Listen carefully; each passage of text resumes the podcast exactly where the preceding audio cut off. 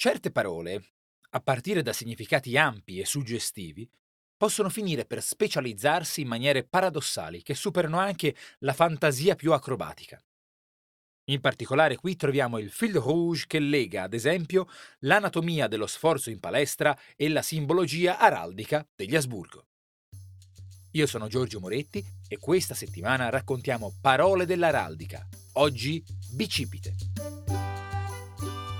Bicipite è un prestito preso nel 600 inoltrato dal latino biceps che significa pianamente con due teste.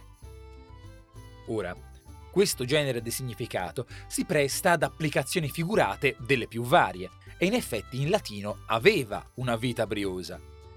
Oltre che creature a due teste, reali o da bestiario, poteva essere bicipite il dilemma, con le sue due alternative bicipite la comunità divisa in due partiti, oltre naturalmente a Giano, divinità bifronte, e al Parnaso, monte che domina Delfi, sacro ad Apollo, diviso in due giochi, Cirre dell'Icona. In italiano, la situazione del bicipite invece si fa piuttosto bicipite. Infatti trova spazio essenzialmente in anatomia e in araldica, campi interessati ai latinismi per motivi poi non troppo differenti. Infatti l'evidente prestito latino, oltre ad essere termine familiare per i dotti, portava in dote dei tratti di universalità, di solidità e continuità storica che nessuna invenzione ex novo avrebbe avuto e che tornava utile tanto nel lessico scientifico quanto nella simbologia nobiliare. Il biceps era poi forte, come dicevamo, di una radicata versatilità d'uso che lo rendeva pianamente adatto a descrivere realtà molto diverse fra loro. Così diventano bicipiti quei muscoli che da una massa comune si separano e agganciano allo scheletro con due capi, come fa il bicipite per antonomasia, quello brachiale che origina con due capi dalla scapola.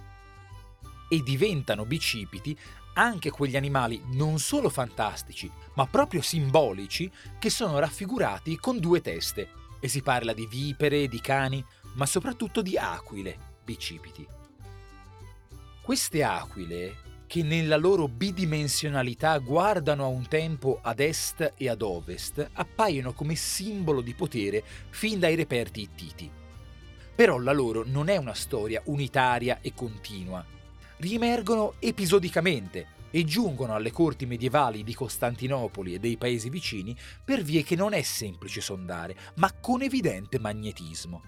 Tanto che, infine, l'aquila bicipite arriva a sostituire la tradizionale aquila imperiale, che aveva una testa sola, anche nei simboli del Sacro Romano Impero, affermandosi come simbolo imperiale tout court.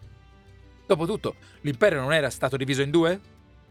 E sopra vi vengono ricamate varie rappresentazioni di duplicità, dalla corona del Sacro Romano Impero, sanzionata e dai grandi elettori e dal Papa, fino all'unione dell'impero di Austria-Ungheria.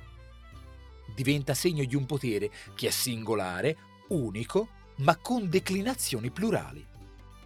Buffo il bicipite ha dei colleghi sinonimi che si sono accomodati in significati più ampi e raffinati, che giocano su doppiezze incerte, perfino opportuniste. Pensiamo al bifronte rammentato prima e all'ancipite. Lui invece no. Dopotutto, è campione di imperi e muscoli, che bisogno ha di viscide, molli finezze. Mettete in mostra qualche bel bicipite, di braccio o di stemma che sia. Noi ci sentiamo domani.